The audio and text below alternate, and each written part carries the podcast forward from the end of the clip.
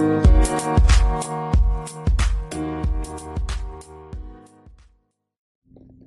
உறவுகளுக்கு இனிய வணக்கங்கள். இந்த நாள் இனிய நாளாக அமையட்டும். இன்று தங்களது பிறந்தநாள் மற்றும் திருமண நாள் விழாவை கொண்டாடும் அனைவருக்கும் லீமாவின் மனம் நிறைந்த வாழ்த்துகள். இன்று வேள்பாரி புத்தகத்தின் தொடர்ச்சி. கேட்கலாம் வாருங்கள். கருப்பன்குடி மூதாதையர் தாம் அதை கண்டறிந்தனர். எத்தனை தலைமுறைகளுக்கு முன்னர் அது நிகழ்ந்தது என தெரியவில்லை. எண்ணிலடங்கா காலத்து முன்னர் அது நிகழ்ந்தது எனச் சொல்லுவார்கள். அந்த ஆற்றுக்கு அப்போது பெயரிடப்படவில்லை. பெயரில்லாத அந்த ஆற்றின் வழக்கரை முழுவதும் செவல்படிந்த சிறுமுன் பரப்பு. அதில் புதர்மண்டிய புற்காடு. புல்லின் வகைகள் தாம் எத்தனை எத்தனை. வடிவத்திலும் நிறத்திலும் அவை ஏற்படுத்தும் வாசனையிலும் வகைப்படுத்த முடியாதவையாகத்தானே இன்று வரை இருக்கின்றன. பறவைகளும் விலங்குகளும் மேய்ந்தறியும் புல்லை கொண்டே மனிதன் தனக்கானதை கண்டறிந்தான். ஆவினத்தை மேய்த்து கொண்டிருக்கையில் புதர் ஒன்றில் நீள் தோகை கொண்ட பெரும் புல் விளைந்து கடந்திருக்கிறது. மேய்த்து கொண்டிருந்தவன் அது என்ன வகை புல் என்பதை அறிய அதன் தோகையை கைகளால் பறித்து பார்க்க முயன்றிருக்கிறான். தோகையின் பக்கவாட்டு கூர்மை கிழித்து விடக்கூடியதாக இருந்தது. அதன் நீள் தண்டு சற்றே வேறுபட்டு இருந்ததையும் பார்த்திருக்கிறான். மேய்ச்சல் வழிதான் மனிதனின் இயற்கையின் நுட்பத்தை கவனிக்க கிடைத்த முதற் பெரும் வாய்ப்பு. பறந்து அலையும் தும்பிகள் காலொன்றா பொருட்கள் எவை என்பது தொடங்கி நீண்டிருக்கும் புல்நுனியில் செருகி நிற்கும் பனித்துளியின் கணம் வரை அனைத்தையும் அவன் அறிவின் சேகாரமாகவே மாற்றிக்கொண்டிருக்கிறான் கருநீல நிறமும் நெடுநீள் தோகையும் உடைய அந்த புல்லின் தண்டு பகுதியை ஒரு நாள் தற்செயலாக கடித்து பார்த்தான். அதன் சாறு அவன் அறிந்திராத தித்திப்பை கொடுத்தது. மீண்டும் கடித்தான். தித்திப்பின் அளவு குறையவே இல்லை. மீண்டும் மீண்டும் கடித்து சுவைத்தான். சுவை குறையாத இந்த புல்லை பற்றி தன் கூட்டத்தார் அனைவருக்கும் போய் சொன்னான். அனைவரும் வந்து கடித்து சுவைத்தனர். அதை சுவைப்புல் என்றே அழைத்தனர். அந்த சுவைப்புல் தனது கணுக்களிலிருந்து முளைவிடுவது அறிந்து கரணைகளாக அதை வெட்டி புதிய இடத்தில் நட்டு வைத்தனர். கணுக்கள் தழைத்து பெரும் பொருட்களாகின பல கரணைகளை ஒரே இடத்தில் பரவலாக நட்டு வைக்க சுவைப்புல் பெருங்காடன வளரத் தொடங்கியது. இந்த அரிய புல்லை பற்றி மற்றவர்களும் கொஞ்சம் கொஞ்சமாக அறியத் தொடங்கினர். கருப்பன் குடியினர் அரிய வகை சுவைப்புல்லை பயிரிட்டு வளர்க்கின்றனர் என்ற செய்தி பரவ பலரும் அவர்களிடம் வந்து சுவைப்புல்லை கேட்டு வாங்கிச் சென்றனர். நாளடைவில் சுவைப்புல் என்ற பெயர் நீங்கி அந்த குடியின் பெயரால் கரும்பா புல் என்றும் கரும்பென்றும் அதற்கு பெயர் விளங்கிற்று. தலைமுறைகள் பல கடந்தோடின. கருப்பன் குடியினர் கரும்பின் எண்ணற்ற நுட்பங்களை தங்களது பட்டறிவில் சேகரித்திருந்தனர். கணுக்களின் முகம் பார்த்து கரும்பின் சுவையை கணிக்கும் பேரறிவை பெற்றனர். புதிய நிலங்களில் எந்த வகை கரணைகளை நட வேண்டும் என்றும் எந்த வகை கரும்புகள் தித்திப்பின் உச்சம் எனவும் அவர்கள் துல்லியமாக அறிந்திருந்தனர். பனைஞ்சாற்றிலிருந்து காய்ச்சப்பட்ட இனிப்பு கட்டியைப் போல கரும்பஞ்சாற்றிலிருந்தும் இனிப்பு கட்டியை காய்ச்சி எடுத்தனர். செய்தி எங்கும் பரவியது. கரும்பென அழைக்கப்படும் சுவைப்புள் அரிதனும் அரிதன்றாக எல்லோரும் பேசிய காலத்தில்தான் அந்த கொடும் தாக்குதல் நடந்தது. பயிரிடுதலின் நுட்பத்தை அறிய தலைமுறை தலைமுறையாக தங்களை ஒடுக்கிக் கொண்டு மண்ணுள் பொதிந்திருந்த கருப்பன் குடியினர் மீது திடீர் தாக்குதல் நடந்தது. தாக்குதல் நடத்தியவர்கள் தங்களை சோழர் குடி என முழங்கினர். இரக்கமற்ற கொடும் தாக்குதலை எதிர்கொள்ள முடியாமல் கருப்பன் குடியினர் சிதைவுற்று வீழ்ந்தனர். அவர்களை வெட்டி வீசி விளைநிலங்களையும் செல்வங்களையும் கைப்பற்றுவதுதான் அந்த காலத்து நடைமுறை. ஆனால் சோழர் குடியின் தலைவன் கருப்பன் குடியினரின் அறிவையும் ஆற்றலையும் நன்கு உணர்ந்தவனாக இருந்தான். எனவே அந்த குடியினரை முழுமுற்றாக அழிக்கவில்லை. எல்லோரையும் விளை நிலங்கள் அடிமைகளாக மாற்றினான். கரும்பை எவ்வளவு அதிகமாக விளைய வைக்க முடியுமோ அவ்வளவு அதிகமாக விளைய வைத்தான். கரும்பின் சுவை எங்கும் பரவியது. பனை வெள்ளத்தையும் ஈச்ச வெள்ளத்தையும் கரும்பின் வெள்ளச்சுவை மிஞ்சியது. தலைமுறைகள் பல கடந்தாலும் கருப்பன்குடியின் அடிமை வாழ்வு முடிந்த பாடில்லை. அவர்கள் அளவுக்கு கரும்பை அறிந்த மனித கூட்டம் எதுவும் உருவாகவில்லை. இந்த நிலையில்தான் யவன வணிகம் தொடங்கியது. சேரனின் மிளகுதான் முதலில் யவனர்களை ஈர்த்தது. அந்த வணிகமே பெருமளவு நடந்து கொண்டிருந்தது. அப்போது இந்த நிலத்தில் வேறெதும் புதுமையாக கிடைக்காதா என பல யவன வணிகர்கள் கடற்கரைக்கு நகரங்களுக்கு தொடர்ந்து வரத் தொடங்கினர் அவர்களுக்கு தரப்பட்ட விருந்தொன்றில் கரும்பு பரிமாறப்பட்டது. அதன் தித்திப்பும் தீஞ்சுவையும் அவர்களை மயக்கின. கரும்பின் கெட்டிப்பாகும் விளைய வைக்கக்கூடிய விதத்தில் கரும்பின் கரணைகளும் யவனம் நோக்கி நாவாய்களில் பயணப்படத் தொடங்கின. சோழ அரசின் அவையில் யவனத் தேரலும் மினுக்கும் பாண்டங்களும் மாற்றுப் பொருளாக வந்திறங்கின. காலம் ஓடியபடி இருந்தது. தம் குலத்தின் விடுதலையை தாம் பெற்றே ஆக வேண்டும் என்ற வேட்கையில் அவ்வப்போது கருப்பன்குடி வீரர்கள் முளைத்தழுவர்.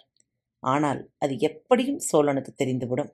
அந்த செயல் செய்தவர்களை அழித்தொழிப்பர். ஆனாலும் மொத்த குடியையும் அழிக்காமல் பாதுகாத்தனர்.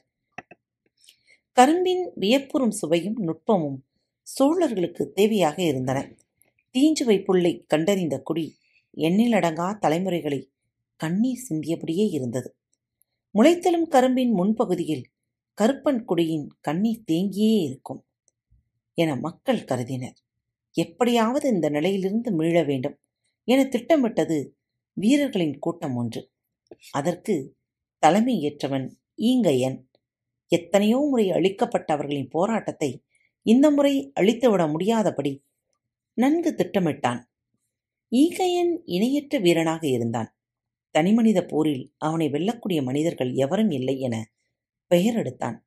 தன் தோழர்களையும் அதே போல வளர்த்தெடுத்தான். அவனது அறிவு கூர்மையும் ஆற்றலின் வலிமையும் பெரும் நம்பிக்கையை கொடுத்தன.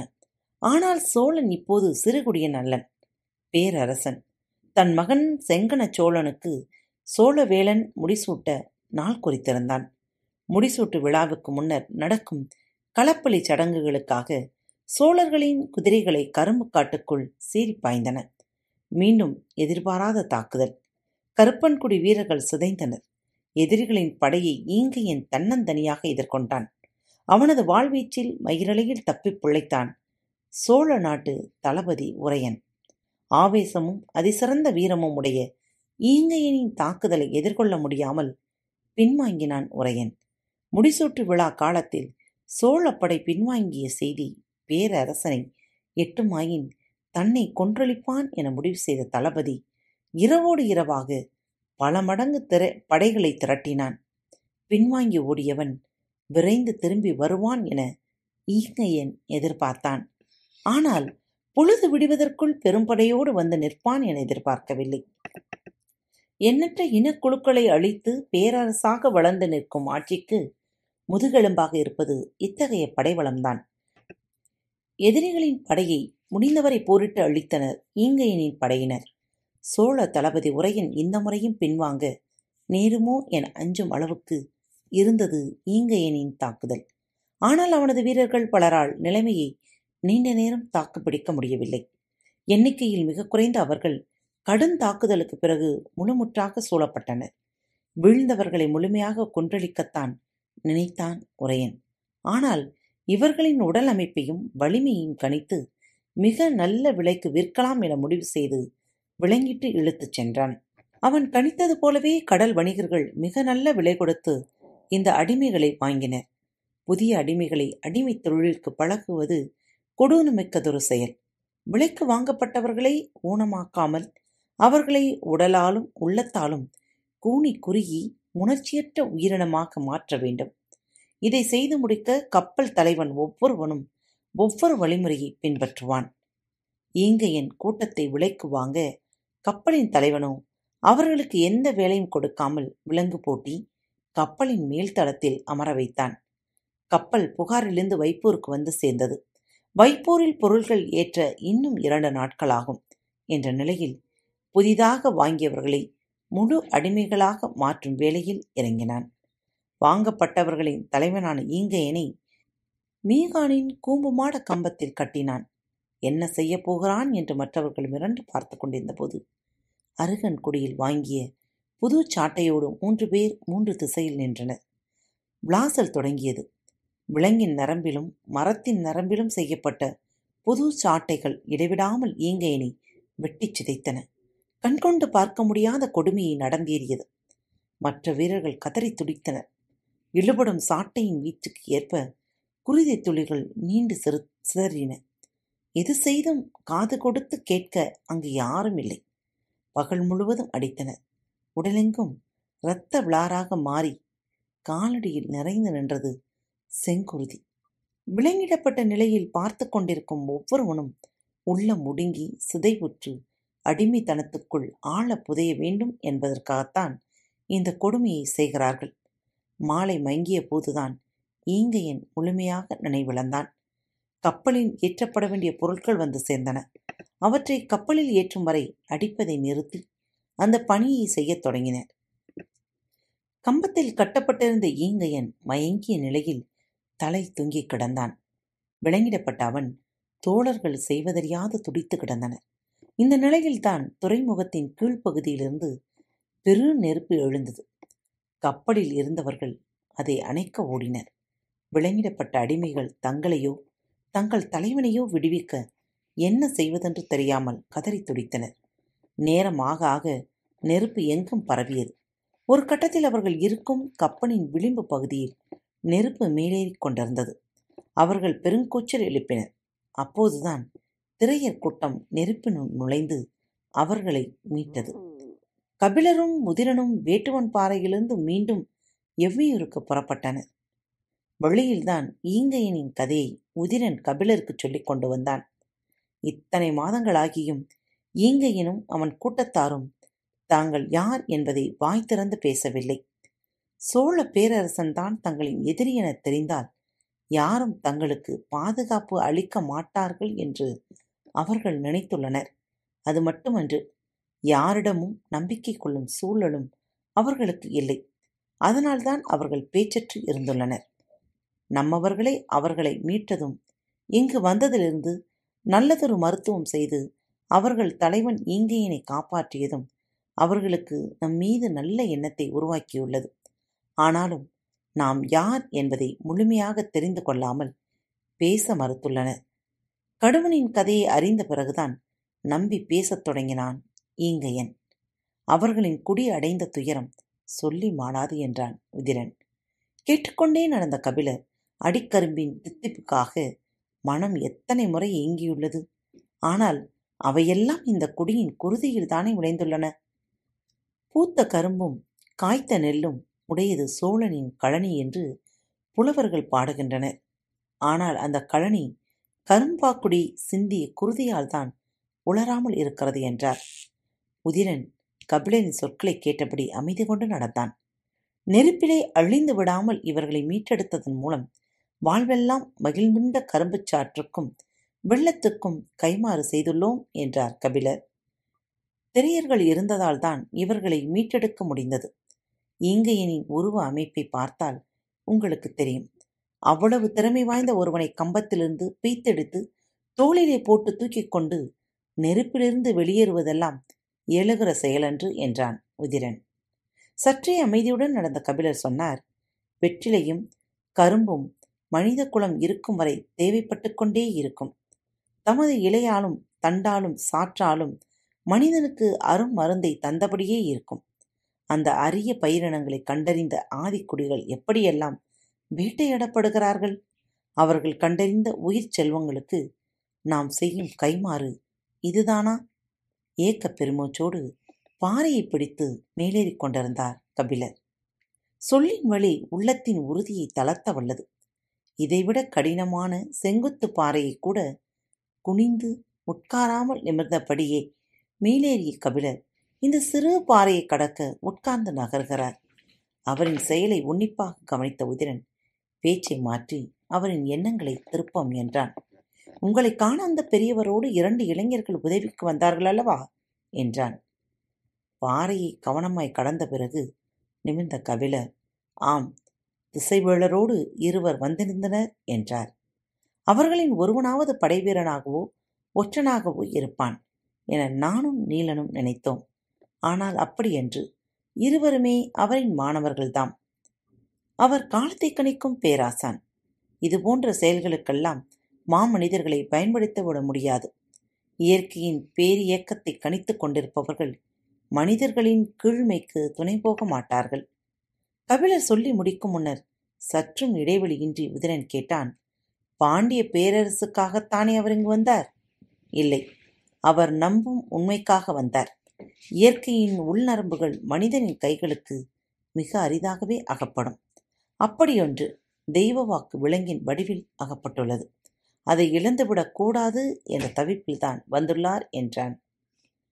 அவரின் கூற்றில் உண்மை இருக்கிறதா என்று கேட்டான் உதிரன். அடுத்த பாறையில் ஏறாமல் அப்படியே நின்றார் கபிலர். பாறையின் மேலேறிய உதிரனுக்கு கபிலர் ஏன் ஏறாமல் நிற்கிறார் என்ற காரணம் புரியவில்லை. நான் எங்கே நிற்கிறேன்? என்று கேட்டார் கபிலர் கீழே நிற்கிறீர்கள் என்றான் உதிரன் காரமலையின் உச்சியில் நின்றாலும் நான் கீழே நிற்பதாகத்தானே உனக்கு தோன்றுகிறது? என்றார். கபிலர் சொல்ல வருவது உதிரனுக்கு புரியவில்லை. கபிலர் விளக்கினார். உண்மை என்பது இருக்குமிடம் சார்ந்தது. அதனால்தான் நான் கீழே இருப்பதாக கன நேரத்தில் நீ முடிவு செய்து விட்டாய். நீ சொல்வது உன்னளவில் மட்டுமே உண்மை. அதுவே முழு உண்மையாகி விடாது. எல்லோரும் ஓரிடத்தில் நிற்கப் போவதில்லை. எனவே எல்லோருக்குமான பொது உண்மை இருக்கப் போவதே இல்லை.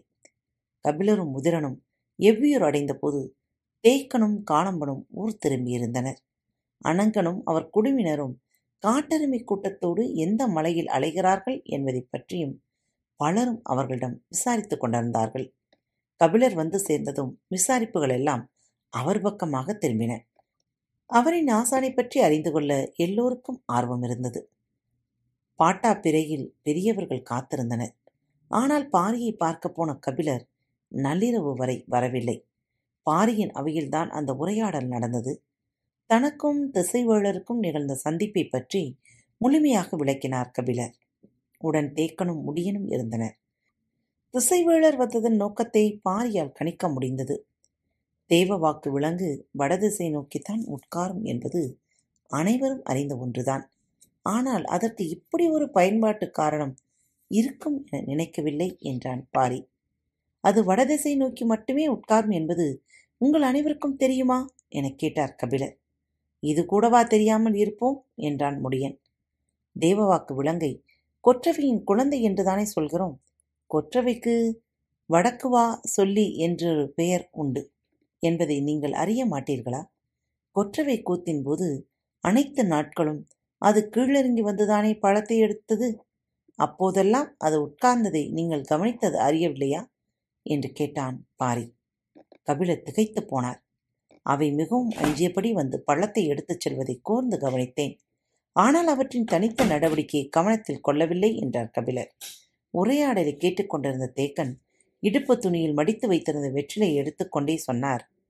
திசைவளரின் வருகையிலும் நாம் கவனிக்கத் தவறும் தனித்த விஷயங்கள் இருந்துவிடக்கூடாது தேக்கனின் சொல் சற்றே கடுமையானதாக இருந்தது.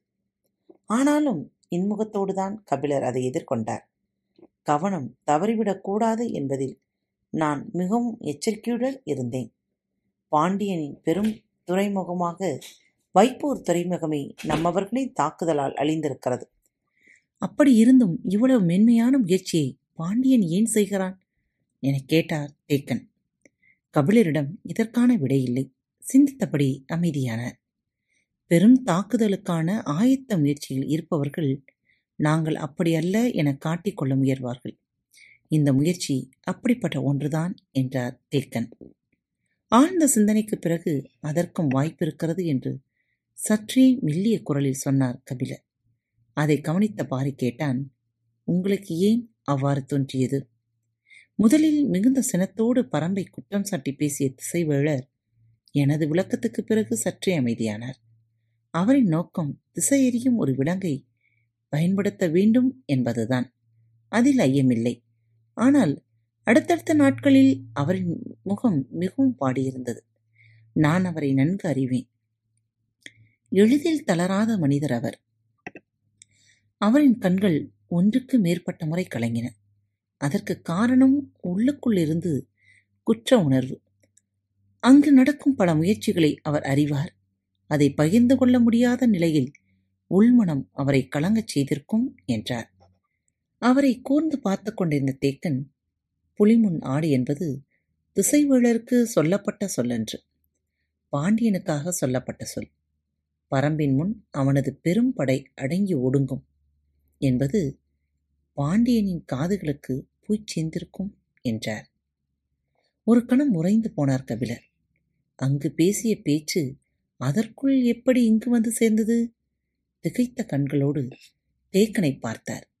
அவர் வெற்றிலையை மெல்வதற்கு ஏற்ப நன்றாக மடித்துக் கொண்டிருந்தார்.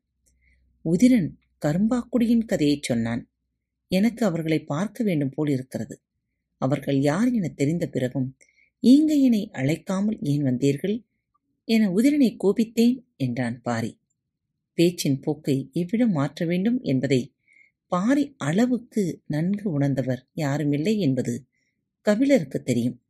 திசைவேளர் தனக்கு சிகிச்சை செய்த மருத்துவர்களிடம் நிறைய பேசினார். அந்த பேச்சுக்கள் எல்லாம் இங்கு வந்து சேர்ந்திருக்கின்றன. அவர் என்னவெல்லாம் பேசினார் என்பது கபிலருக்கு கூட முழுமையாக தெரியாது.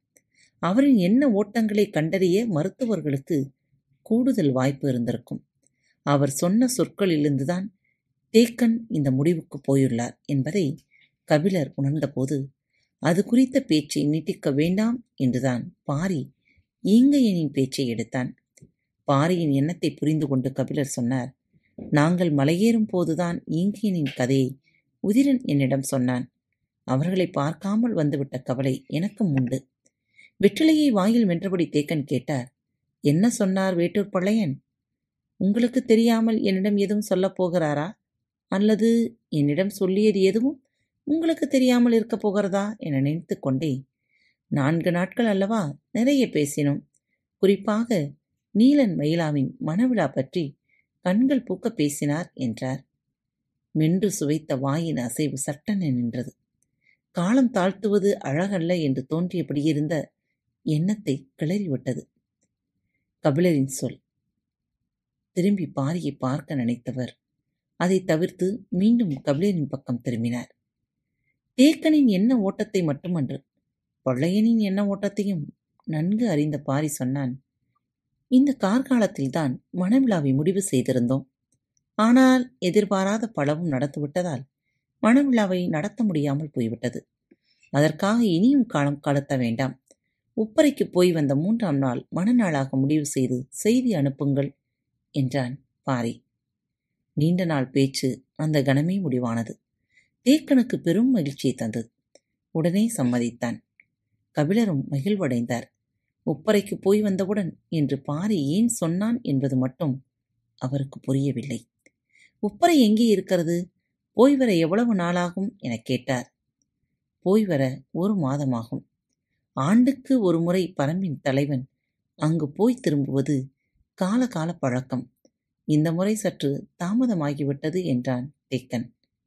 நீலன் மகிழாவின் மணவிழா ஏற்பாடு உறுதியான மகிழ்வில் வெற்றிலையை வேக வேகமாக மடித்து வாயில் திணித்து கொண்டே கேட்டான். நீங்கள் என்னோடு இருந்து மணவிழா வேளையில் பங்கெடுக்கிறீர்களா? அல்லது பாரியோடு உப்பரைக்கு போய் வருகிறீர்களா? கை நீட்டி வெற்றிலையை கேட்டார் கபிலர். மறுமொழி ஏதும் சொல்லாமல் கை நீட்டுகிறாரே என சிந்தித்தபடி வெற்றிலையை கொடுத்தான் தேக்கன். வாங்கி அதை தோதாக முடித்து கொண்ட கபிலர் சொன்னார் இந்த கேள்விக்கு நான் சொல்லித்தான் விடை தெரிய வேண்டுமா உங்களுக்கு? சிரித்தான் பாரி. வெற்றிலையை வாயில் மென்றபடியே முடியன் சொன்னான் தேவவாக்கு விலங்கு திசை மாறியா உட்கார்ந்து விடப் போகிறது? மீண்டும் சிரித்தான் பாரி. கிடைத்த வாய்ப்பைக் கொண்டு தேக்கனை நோக்கி சொல்லை சுழற்றினார் கபிலர். இத்தனை நாளாகியும் தனித்த விஷயங்களை கவனிக்கவில்லையா நீங்கள்? அறையெங்கும் பொங்கி வெடித்தது சிரிப்பு. காத்துக்கொண்டே இருங்கள் பரம்பின் குரல் மீண்டும் ஒழிக்கும் அன்பு நேயர்களில் பாரத் வலையொலி பக்கத்தை தேர்ந்தெடுத்து கேட்டுக்கொண்டிருக்கும் உங்கள் அனைவருக்கும் மனம் நிறைந்த வாழ்த்துக்கள் நன்றிகளும். பாரத் வலையொலி பக்கத்தின் நிகழ்ச்சிகள் உங்களுக்கு பிடித்திருந்தால் மறவாமல் லைக் ஷேர் மற்றும் சப்ஸ்கிரைப் செய்யுங்கள். நிகழ்ச்சிக்கான மதிப்பெண்களை ஸ்டார் உடவத்தில் மறவாமல் கொடுங்கள். நிகழ்ச்சி பற்றிய கருத்துக்கள் இருப்பின் கீழே குறிப்பிடப்பட்டுள்ள இமெயில் முகவரிக்கு அல்லது உங்களது மெசேஜ் பாக்ஸில் ரெக்கார்ட் செய்தோ தாராளமாக அனுப்புங்கள். உங்களது கருத்துக்கள் தான் இந்த நிகழ்ச்சியை மேலும் மேலும் வளர உதவி செய்கிறது. மறவாமல் எழுதி அனுப்புங்கள். இப்படிக்கு உங்கள் அன்பு தோழி. Thank you.